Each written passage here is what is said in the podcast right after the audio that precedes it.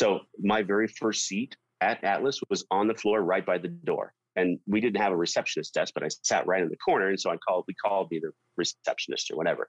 And my best friend was the mailman and the UPS guy. And I'm not making that up. I still talk to the mailman. We're friends on Facebook, even though he's retired now. And uh, I would still go, if he called me today, I'd, I'd go have a beer with him because we really, really got along. So when you walk into the doors at Atlas now, I'm still the receptionist. I sit at a receptionist desk and it's right out on the floor. And just to my right is Steve. And just to the left of Steve is Steve Seitner.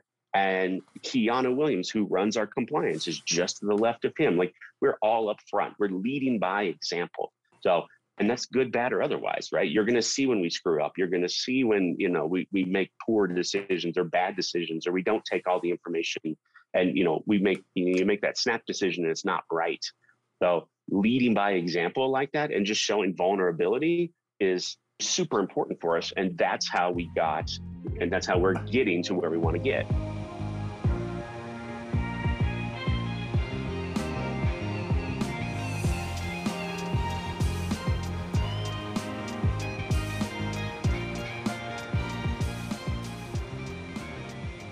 What is happening, Rob? How are you? Lauren, I am in a magical city called Kirkwall on the island of Orkney in the sub-country, I guess, that is Scotland of the great nation of the United Kingdom. Uh, and it is 4.55 Greenwich Mean Time, and it is pitch black, or it was 4 o'clock and it turned pitch black. So I'm feeling quite Harry Potter-like. How are you, Lauren? Harry Potter-like. I, I am at Kylo headquarters, which is I have yes, I have not ventured across the pond, believe it or not. Scotland is one of the places that I would love to go visit. And you're staying in a building from, did you say 1804? Yeah, either the 1800s, like literally like 1801 to 1810 or 1811 to 1820. I think it's 1804, but I only heard it once. So, so fascinating. So fascinating. I am very jelly. I'm a little jelly. I'm a little peanut butter and jelly. I've been here for 14 days. I'm ready to come home and see my wife and my puppy which I think is adorable. Yes, I do like my home. It's uh, I tweeted about it today. So if you saw my tweet, it's because I had like a, a mini, not nervous breakdown, but I just had like I'm over it moment last night. So anyway, uh, that's not what we're here for. We're well, we kind of are. We're kind of here for emotional intelligence. So we are, we are, and empathy matters, and we're going to talk about that with our guest today. And I'm really excited about it because first, first and foremost, listeners, we heard you. We want to talk about what you want to hear about. And this was direct input from you, our listeners, a segment or episode we had done, you know, had some different facets, not just technology, not just staffing, but more leadership, leadership development, and successfully what successful leadership looks like. It was a really popular episode, and people were like, more, more, more, more. So we listened to you. If you want to hear about something, make your voice heard. Reach out to Lauren and I on any social channel and tell us topics, and we will do our best to get that person on or, or get that topic covered by an expert that we know or that we can. By the way, having a podcast is a great way to get someone on a call that you have no idea who they are and no reason to talk to them besides for the fact you're like, hey, my guests want to talk about X. You're the, I found out you're the expert. Do you want, can you jump on a call for 15 minutes? And they tend to. So if you tell us, we'll get it. If you're passionate about a topic, tell us. We'll bring you on. Uh, we'll give you give you a stage to talk about that uh, that topic. You know obviously relevant to what it is that you know we do but uh, if you're passionate about a topic we want to talk about it because this podcast is about you our listeners. And so we are honoring your input and request to talk about more leadership topics. Say that 10 times fast. I, I will not. Topics So, what we're who we're going to interview today is a pretty great empathetic leader who is the CMO and co-founder of Atlas MedStaff, who's Rich Smith, and the topic is going to be leading with empathy. And so, the conversation is pretty fascinating, and really, what the idea is to like help any leader, old, new, right, a male, female, data, whatever it is, just be just understand how leading with empathy and, and a strong uh, emotional intelligence can benefit you but you know because you are responsible for the success of your organization really your organization Oh my gosh. Well, we know a bad example of that would be the better.com CEO who fired 900 people via, via Zoom. Oh, oh my God. Good Lord have mercy. Talk he, about a terrible experience. Good Lord. Oh my gosh. Well, and that leads us to, you know, the way that work works is changing and experience matters. And we as an industry have often thought of others before ourselves. And I, and I think it's just the nature of what we do. You know, we want to make sure our customers and our candidates are taken care of. But we have to remember that our internal people require an experience as well, and a good one at that. And so empathy is a core component of that. And the way that we communicate matters, the way that we treat people matters, flexibility matters. All of these things are important to people. And this great resignation that you and I are calling the great migration is because people have changed their priorities and the way that they feel right? The way that they feel about where they work really makes a difference. And I loved Rich's insights on this, making it through COVID. You know, this whole remote thing wasn't easy. And so we went through that. And then he's got such a fascinating origin story. So I'm just really excited to share this conversation with the rest of the world because I think it's greatly needed right now. A couple of things that always come up for me, right, with this conversation is how he he you know he actually sells the dream i think internally. Like i think atlas actually sells the dream internally yeah. which is something that you taught me you know in the beginning of this whole podcast journey that i had uh, about internal marketing. And mm. if you're going to care about your like uh, there's a couple things here. Like number one if you want to test marketing language market it internally. See what your team thinks about it. It's a great way to test something. If you want to know how to treat people practice it on your people see if how they feel about it, see if that motivates them to be loyal to you and what that does for your work product from that person or from that group of people that you do it with. And then it'll probably translate with a little tweaking to your external workforce as well, right? Like and it'll it'll benefit downstream the internal at the external workforce, right? Because if your internal team is super happy and engaged and loving what they're doing, they're probably going to provide a better experience for your external. So if you have not invested in your internal team to date and you have no idea what that means, please reach out to us. We'll teach you about internal marketing. It's just like email marketing campaigns. We'll teach you how to deliver new technology. Like we're happy to, it's, it's a quick conversation for us because we love it. We'll teach you yeah. how to have a town hall. Oh, um, oh, God. You know, I love a good town hall, right? And yeah. and those are such meaningful conversations because it creates inclusivity. And inclusivity is such it's such a, a core feeling of belonging and belonging is what people want in where they work. Whether it is remote or in person creating community and belonging is going to be the stickiness that will matter. So anyway let's get to this awesome interview. So guys coming up after the break we're going to be interviewing the CMO and co-founder of Atlas MedStaff, Rich Smith, which they've been the, the SIA's fastest growing staffing firm or on the fastest growing staffing firm list, top five, I think for the last three or four years. So they know a little bit of thing about growth and, and rapid expansion. This episode is brought to you by Able and our good friend over on the other side of the pond from me, actually like eight hours away, Leap Consulting Solutions. That's and, right. And Lauren, thank you. I'll see you on the other side. See you on the other side.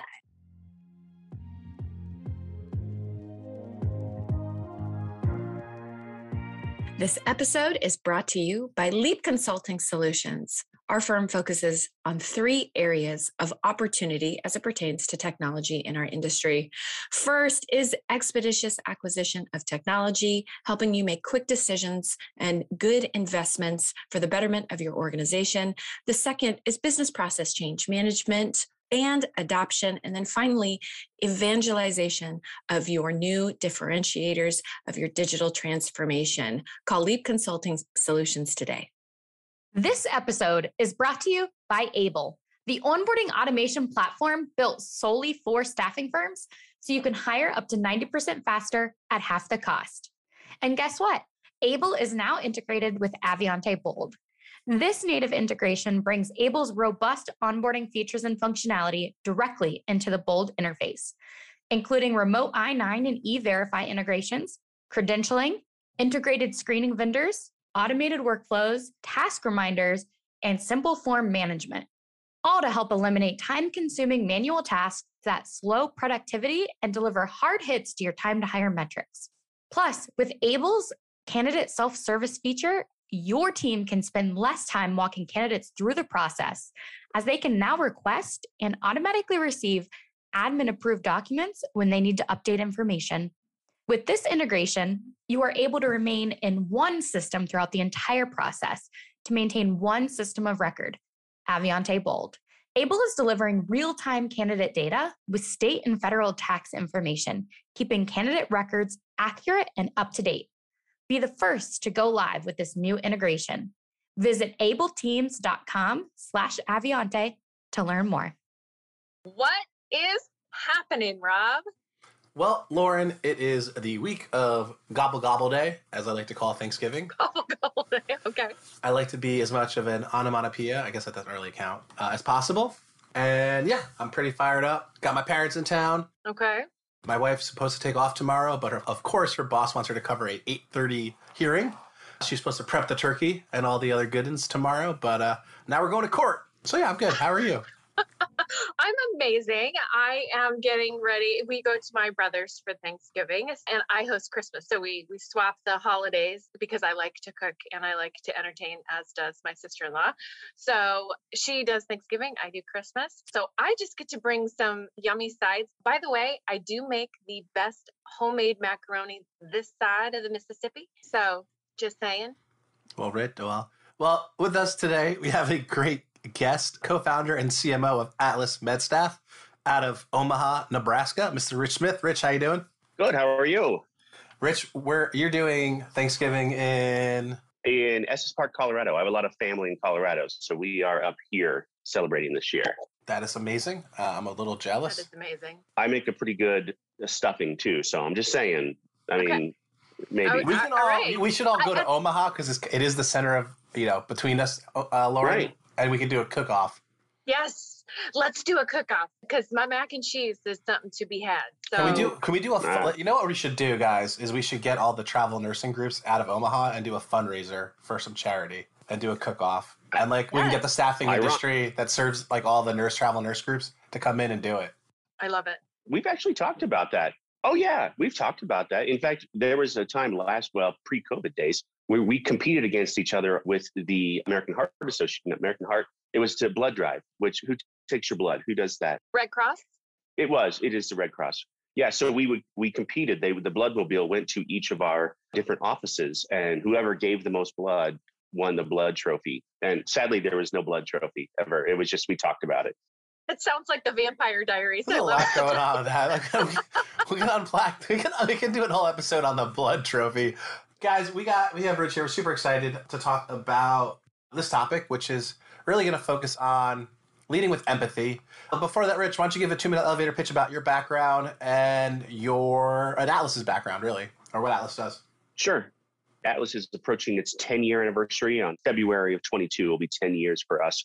I started Atlas February of 2012 before that i was i'd been in the industry for eight years so i'm going on 18 years now in the travel nurse staffing industry. Started off just on the contract side just working with hospitals taking profiles from recruiters and sending them to hospitals and working on you know, the placement process. But now now we're doing atlas right? Now we, we started like i said 10 years ago and it, it's been a wild ride and we've had a lot of fun doing it. I love your story because what i find fascinating every time i go to a conference is their origin story. You know, there's so people come, and this is, I think, why I stick around. I've been here for 24 years.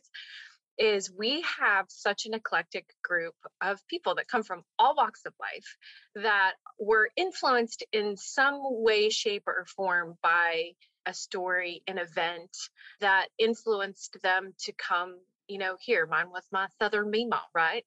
and everyone has this really cool story. So, how did you navigate your way here into staffing? You know, it's interesting. I, I guess I've never met somebody in our industry that said, you know, when I wanted to grow up, I wanted to own a travel yes. staffing company. I want to be a recruiter. Right. Here's how mine started. My oldest daughter now is 22 years old. She has almost one year old. He's he's eight months old. So that makes me a grandpa. And when she, Riley, my oldest daughter, was three months old. She got influenza A, and I had to take her to the ER at Children's in Omaha, Nebraska. And I was a new dad, absolutely had no idea what to do. Like I had no business being a dad. I was super young. And uh, so I took her there. And the nurse that helped us was a travel nurse. As we started talking to each other, I realized she's not from Omaha. Like this isn't her permanent job. And she kind of talked, walked me through how she got there, why she was there. And then at the end, when we were getting ready to leave, she was like, okay, well, I probably will never see you again. I'm going back to my contract ends in two weeks. I'm going back to Seattle. It sticks in my head, Seattle, for whatever reason. I'm going back to Seattle and I'm going to stay home for a little bit and I'm going to take another contract. Fast forward a few years, I met the guy who eventually started Medical Solutions. I worked under him at Ameritrade, and he had called me up one day and said, "Hey, we're doing this. We're starting this company called Medical Solutions. We're going to uh, we're going to staff travel nurses." I was super happy at Ameritrade. I really enjoyed what I was doing there. I had a ton of friends that I worked with there, and I I didn't think I was going to leave. And that all of a sudden that story came back, and I thought, this is meaningful. Like there's something to this. So I yeah. said yes, and and there you go, and the rest is history. I love these stories. I love how staffing inadvertently influences people and we feel a calling to come and do more and and you know look we get paid you know it's not philanthropy but i have always felt my husband has always said that i envy what you do because at the end of the day you do help people support their families you help them put food mm-hmm. on their tables you help them find a place and i do think that's what keeps me here you know through the good and the bad right you get nurses to try out new, new places learn new cultures and eventually when they want to settle or if they want to settle if they're young travelers mm. They can yep. know what they like and what they don't like and you help older nurses right. get to travel if they're towards the end of their career and enjoy you know maybe going someplace for 13 weeks, flying their their kids and their grandkids in and hanging out with them, right? And doing an Atlas adventure or or whatever. You know, I didn't know when I started locum, someone like you know, someone told me they're like, "Oh yeah, you know, most doctors that work in a hospital, especially in ER or like on the floor, probably don't live there." And I was like, "What do you what do you what? mean?" And, and then like then yep. you like learn the whole industry and like you learn like the ER is contracted out to a company because it's liability, so the hospital doesn't actually have to pay for all that crap. It's better for them from a business perspective. Yep. The hospitalists, the med surg hospitalists, right? They're not. They probably work for the same companies, ER, and a lot of big hospital systems, especially HCA. Mm-hmm. It's just so fascinating the business of things and how they all work. So. Well, and I think with travel med, uh, we'll call it because you know my sister-in-law, we she moved from Florida to California, and when you're in between jobs, picking up you know she got premium pay you got to get additional certifications and skills. I mean there's such an advantage to to being able to be that flexible and it can bridge the gap when you are potentially looking for something more long term i just think it's a well i'm in i think it's a, a, very cool thing that you're doing and I, I love it so rich what we you know we were talking in the pre-call we were you know we always kind of talk about some piece of staffing a lot of times it ends up being technology and how to implement technology but to implement technology, you also have to drive culture. I feel like, and have a culture around it. And so with with you, like I think the best thing you said in the pre-call was I think the like the, the travel nurse that I met with my daughter was taking better care of me and distracting me and talking to me because I was a wreck. And I think that taught you, you know, you were talking about how it taught you empathy. So, right. I'm sure when you were a recruiter, you had a, a massive amount of empathy for them, and you used, that story was probably really helped you connect with the travel nurses early. How has it impacted you as a leader, though, as, as you come to talk with other recruiters and, you know, as we're transitioning into basically the wild west of a business, right? With, you know, I'm not going to use the word unprecedented, but it's 100 years since something like this happened. Oh, I think unprecedented is a fine word. I think unsustainable is a good word too. I, I, in a lot of ways, I don't think things uh, things are ever going to. It's not going to stay the same. But that's a whole nother conversation. I think here's the here's the thing: a leopard doesn't change its spots, right? Or, right? So, I mean, you always take that with you, take that story with you. And I'll never, I'll never forget that story. So early on in my career, I really thought about as I was going through, I'd get those profiles from our recruiters and think, okay, I'm going to place this nurse in Kansas City or St. Louis or Hays, Kansas, because I work mostly in the Midwest. Like, what's the best fit for this nurse? Like, what's going to give her the absolute best possible experience? billing's billing right i mean it's just we're not we're not making a widget in a factory these these people there's somebody at the end of this that has feelings that their mm-hmm. career is on the line quite honestly they're trusting us with their professional license So where does that person fit best? And that has just carried over to now what we're doing at Atlas. When we're doing it for 1500 plus on a weekly basis and that many more each month. So it's scalable. It doesn't matter how big you get, you can still have that. You can still inside, you can still have the, the those those same sort of feelings. You just pass it on to the recruiters that work with us, that, that work in our office every day. I'm a bit of an empath and was an em- empath as a leader, right? And that comes with its own set of, and I've, I've talked about the bleeding heart syndrome, right? When you're early on in your career and you want it more than people want it, and you, you know, kind of have this doe-eyed look at everybody that you you hire, and so people will test your belief and Oh, your yeah. faith and and all of that good stuff. And so, how do you, when you still have that spark in your belly, and you know what's driving you, how do you create a culture where that becomes meaningful to somebody else? Yeah, honestly, it starts at the interview process as you're working through those interviews with those potential recruiters, and then it works all the way through. It works with the the person that does the training for us. He's his name is Aaron Biddle. He's been with us for years. He was a fantastic recruiter before this. So you identify those people, you give them the tools that they need in order to succeed, and then you get the hell out of their way, and you let them carry that spark. And so uh, you have enough of them, right? Eventually, it's it glows. That's that's such a dorky way to explain it, but I mean, it's it just is. It's so bright that you can't, right? You just can't ignore it. Yes. I mean, what you're saying is that you do have to trust people. And that's really hard, particularly when you have business owners who are emotionally invested, personally invested in their own stories. And, you know, potentially handing that over to somebody else can be exceedingly daunting. And Right. you want to, you want to control everything. But at some mm-hmm. point, you do, and what I've found is that the most loyal people are the ones that you just let fall on their face. Let them dust themselves off, and you're right there saying, "Hey, look, it's all right." Oh yeah, you're gonna fail, and that's okay. But I would rather you try. I'd rather you try first because that's the only way you're going to succeed. And we've we found early that it doesn't always work, right? We've been burned, but you have to be able, like you said, get up, dust, your, dust yourself off, and just keep going because there are good people out there. There are good recruiters out there. There are great travel nurses out there. It's uh, one or two bad along the way cannot upset the apple cart. Agreed. So, with that, now we have our entire businesses disrupted with, you know, stay at home and, you know, this or that. And what I have found is that business owners are, particularly those that have this beautiful sort of emotional origin story, are struggling in maintaining that you know when they're bringing new people on or even keeping people that Yeah. have been there forever we have the great resignation all of this chaos going Mhm. on around us how Yep. are you keeping those valuable people And that's a great question. That came up at SIA in Boston a few weeks ago when we were Mhm. there, you know, talking about that because it, you could have the absolute best culture in the world. What happened in March of 2020 when we all went home absolutely disrupted everything. And rebuilding from that and making sure that our remote staff feels connected still or you know that those types of things we've worked through it and i'll be honest there's been some times when we have fallen on our face here too.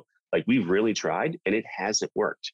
We were always set up to have a remote staff anyway but we uh, kind of lived in that omaha office and we lived off of that culture and that culture fed out.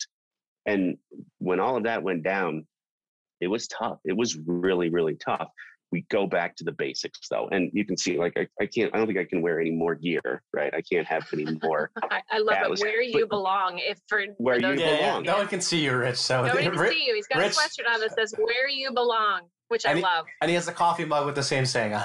There you go. Sorry, I didn't know if we were video or not here. So, but yeah, it, it's we go back to the basics. So our director of experience six six years ago, seven years ago, came up with this "Where You Belong," and it was it started off for just our travelers, and it spread to the rest of the company, and it really is who we are and what we do every day. Like anybody can have a job.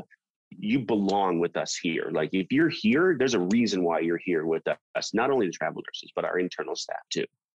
And this is why you have the tenure that you have because a you're very self-aware, right? You understand. And I think being able to tell employees we're struggling through this too. We need to hear from you, right? That type of authenticity is what people are looking for. But you said two words that I think are the foundation of all of it belonging and connectedness. People felt completely and totally disconnected from other people. And you are trying to find the glue, whether it's remote, whether it's in an office. And I think that the people that figure out that special sauce of connectivity are going to be successful, like your organization is. Right. And to be honest, I mean, you alluded to it a little bit. Technology will have a piece in that. You never really connected technology and culture together. But if you can utilize technology to kind of drive that culture piece, if, I know the two don't seem, they, they seem congruent, right? Incongruent. If you can connect those two together, which we've been working on, there could be some of the secret sauce there for sure we were talking about this at TechServe last week, and and in the panel, I said I think the technologies that are creating communities, like really mm-hmm. authentic communities where people can communicate. You know, got WorkLlama does a pretty good job of, of creating these communities. Jobcase on the hourly side is creating communities where they can interact, they can talk with one another, they can gripe, you know, and there's almost like a safe place to do that. I think that we're going to need to have a combination of these like safe spaces right private spaces i should and where people can come and collaborate and talk and and i think that's why teams and zoom and all of that was so meaningful because all of a sudden we have this mm-hmm. connectedness it's private right. we can talk with one another we can connect so i think organizations that enabled their people to have that connectedness were able to I don't know, adjust more quickly than others. But I think community is going to be the next buzzword that we're hearing all about, and apps that are creating communities and those types of things, because mm-hmm. I think this remote work, hybrid work, it's not going away. No. And we have to find a way to adjust and adapt. So funny enough, we did a, I did my first LinkedIn live with three community building experts. One of them recommended this book the Business of Belonging by David Spinks. I'm holding it up to, for Rich and Lauren to take a look at. Plays out like an acronym about how to. I haven't read it yet. I don't remember what she said. The Spaces model. So there's it's S P A C E S, and they all have a meaning, and you basically use that to help guide guide the conversation. So uh, I, I, agree with you, Lauren. I think community is going to be that. And so what I did want to say, Rich, to your point, is like I don't think technology and and culture are so incongruent. I think that they there's a couple of reasons why they, in my mind, why they are really, really great tools. Number one, like Lauren said, Spaces like Slack and Team and, and Circle's a great platform. There's Discord channels. There is any number of ways to do it.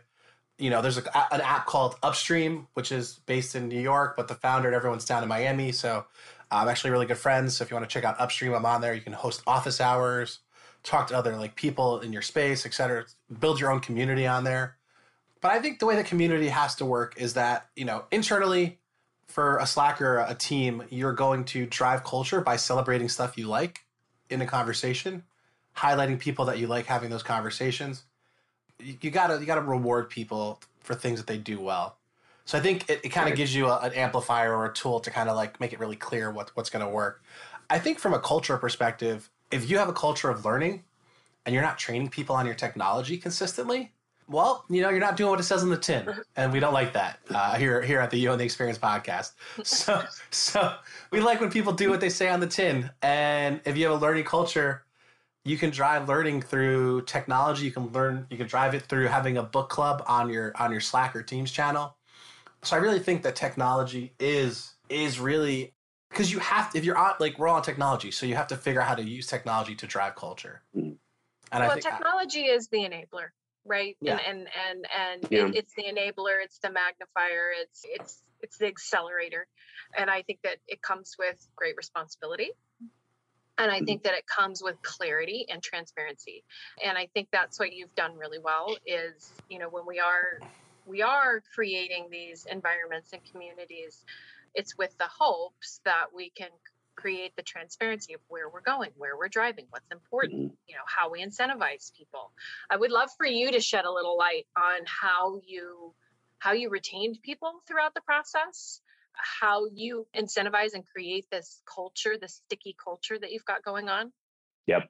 Honestly, we didn't change uh, outside of the work from home environment. We didn't really change a thing. We acknowledged that, hey, this was a unique time And instead of meeting here in the office, we're going to just meet here on Zoom or whatever. But there are things along the way that we decided we're not going to do. We're not going to to give in to some of these these maybe norms in another office. We believe in who we are. We believe in how we operate.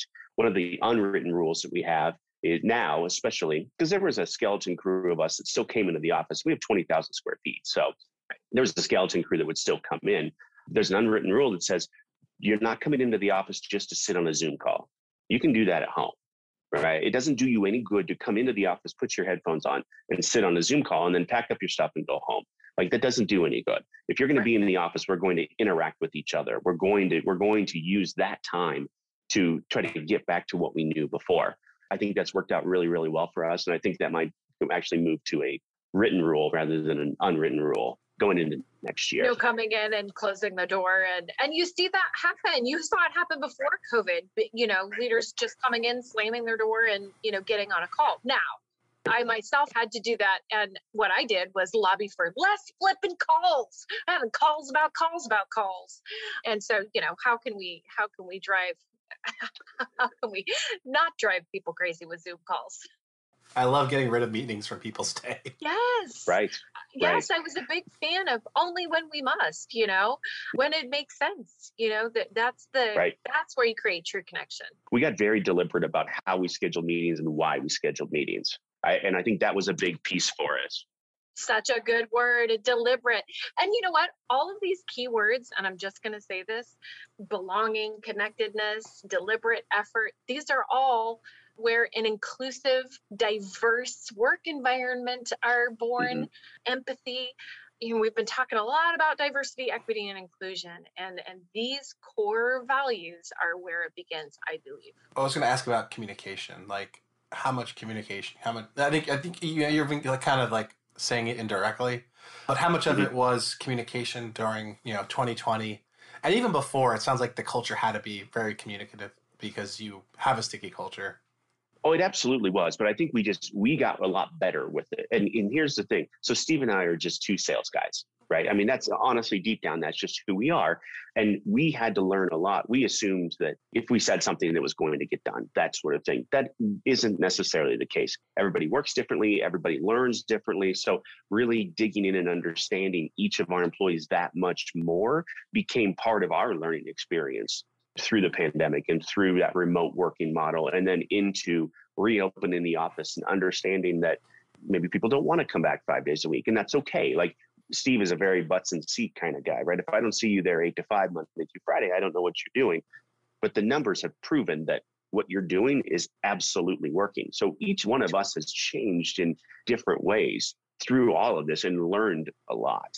So i've been like you know i'm constantly learning. Lauren and i are constantly learning i think one of my things is feedback right now, and the and like how to be a good leader, how to be a successful professional, and and every time I, I get around it, it's like communication and feedback.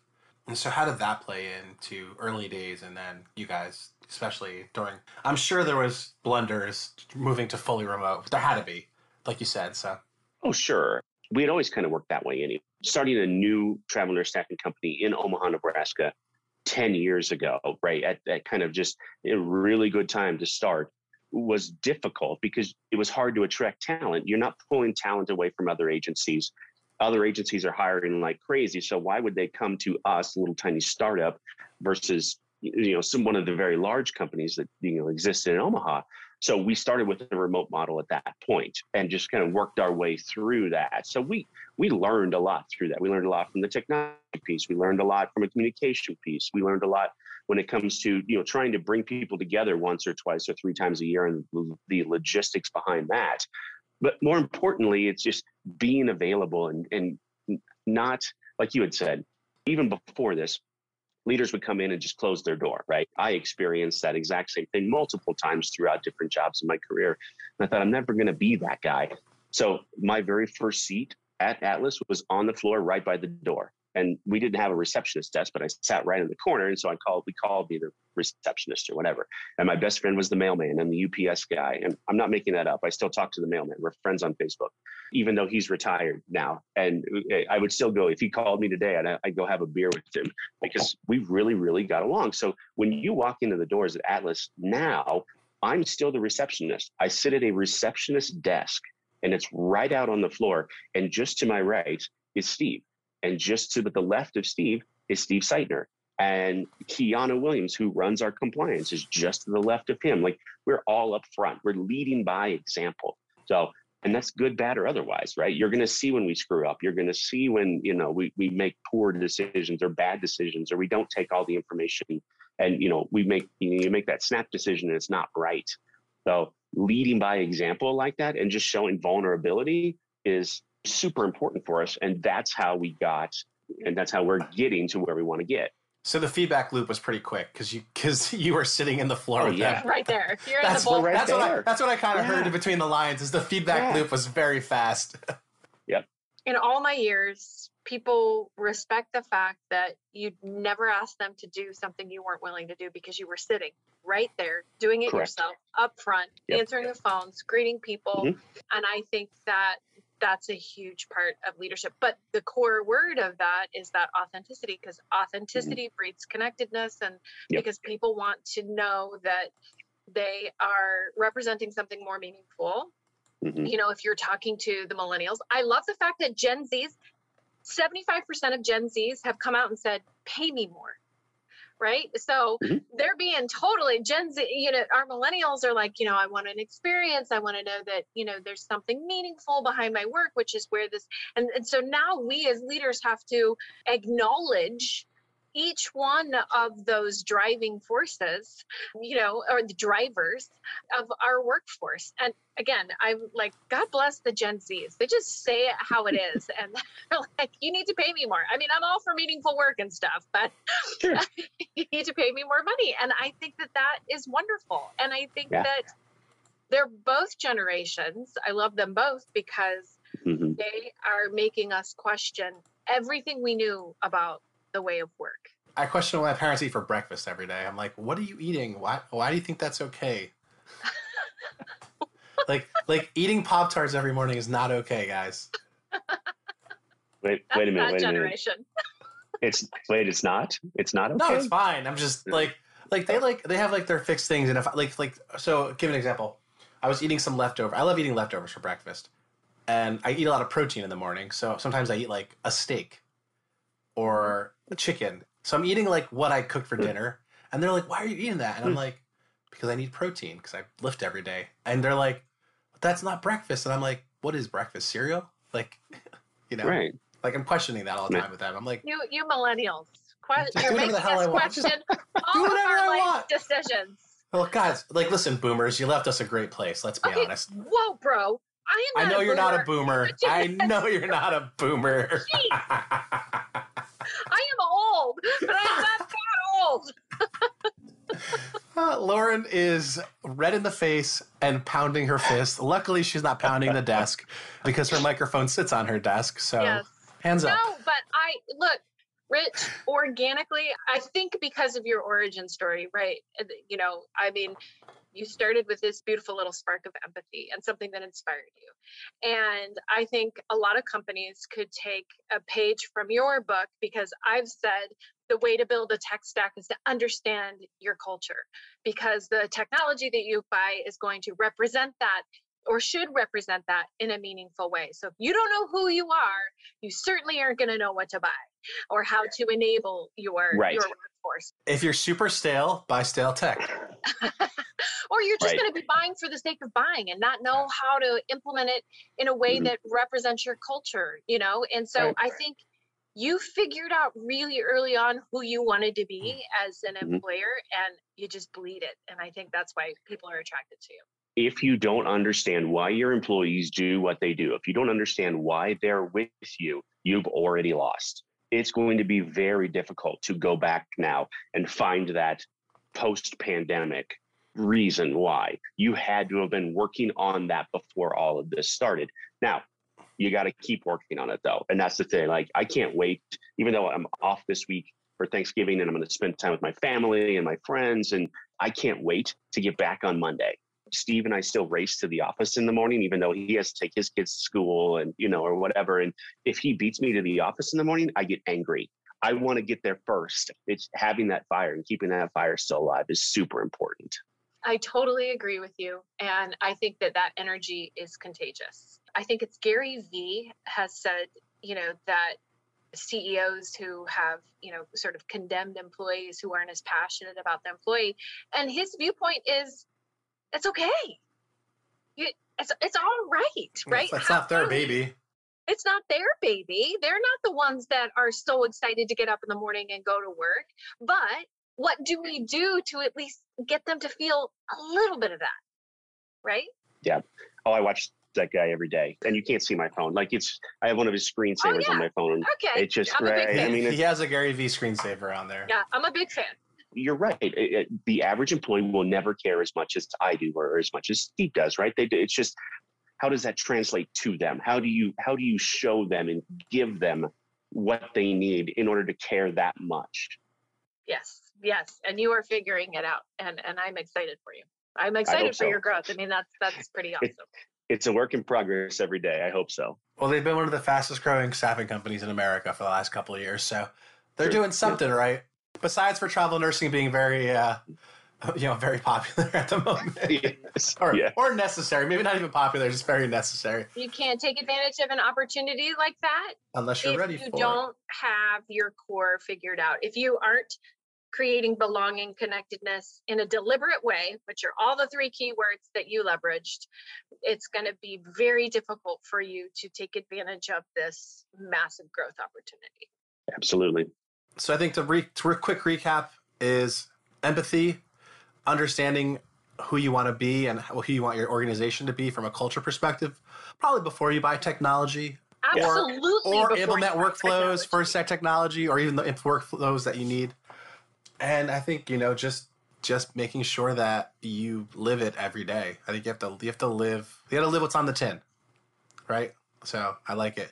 All right, Rich, I didn't prep you for this, but we've been doing it. So one one book you recommend, and doesn't have to be business, but it can be, and one person to follow on social. You can say Gary Vee if that's going to be your person.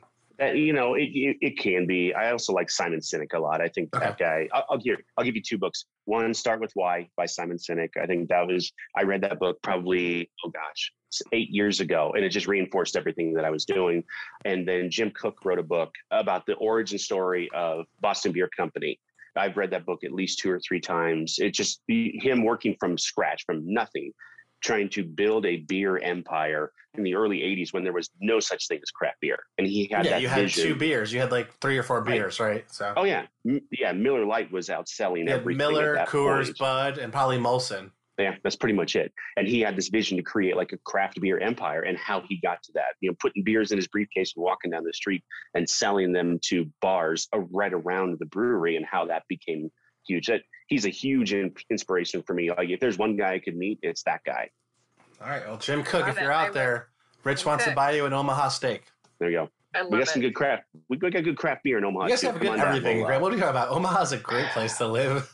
There's so much quality in Omaha. Anyway, Well, well, thank you for yeah, thank you sharing so your much. morsels of wisdom. I think that every leader out here needs a refresher course on, you know, the start with why, you know, and how we we lead through this disruption in a meaningful way. So, thank you for sharing your wisdom. It's awesome. Thank you for having me. I really enjoyed it. thank you guys. Thank you guys for tuning into the You Own the Experience podcast. This is Rob. And I'm Lauren. Now go do something good. Bye, guys.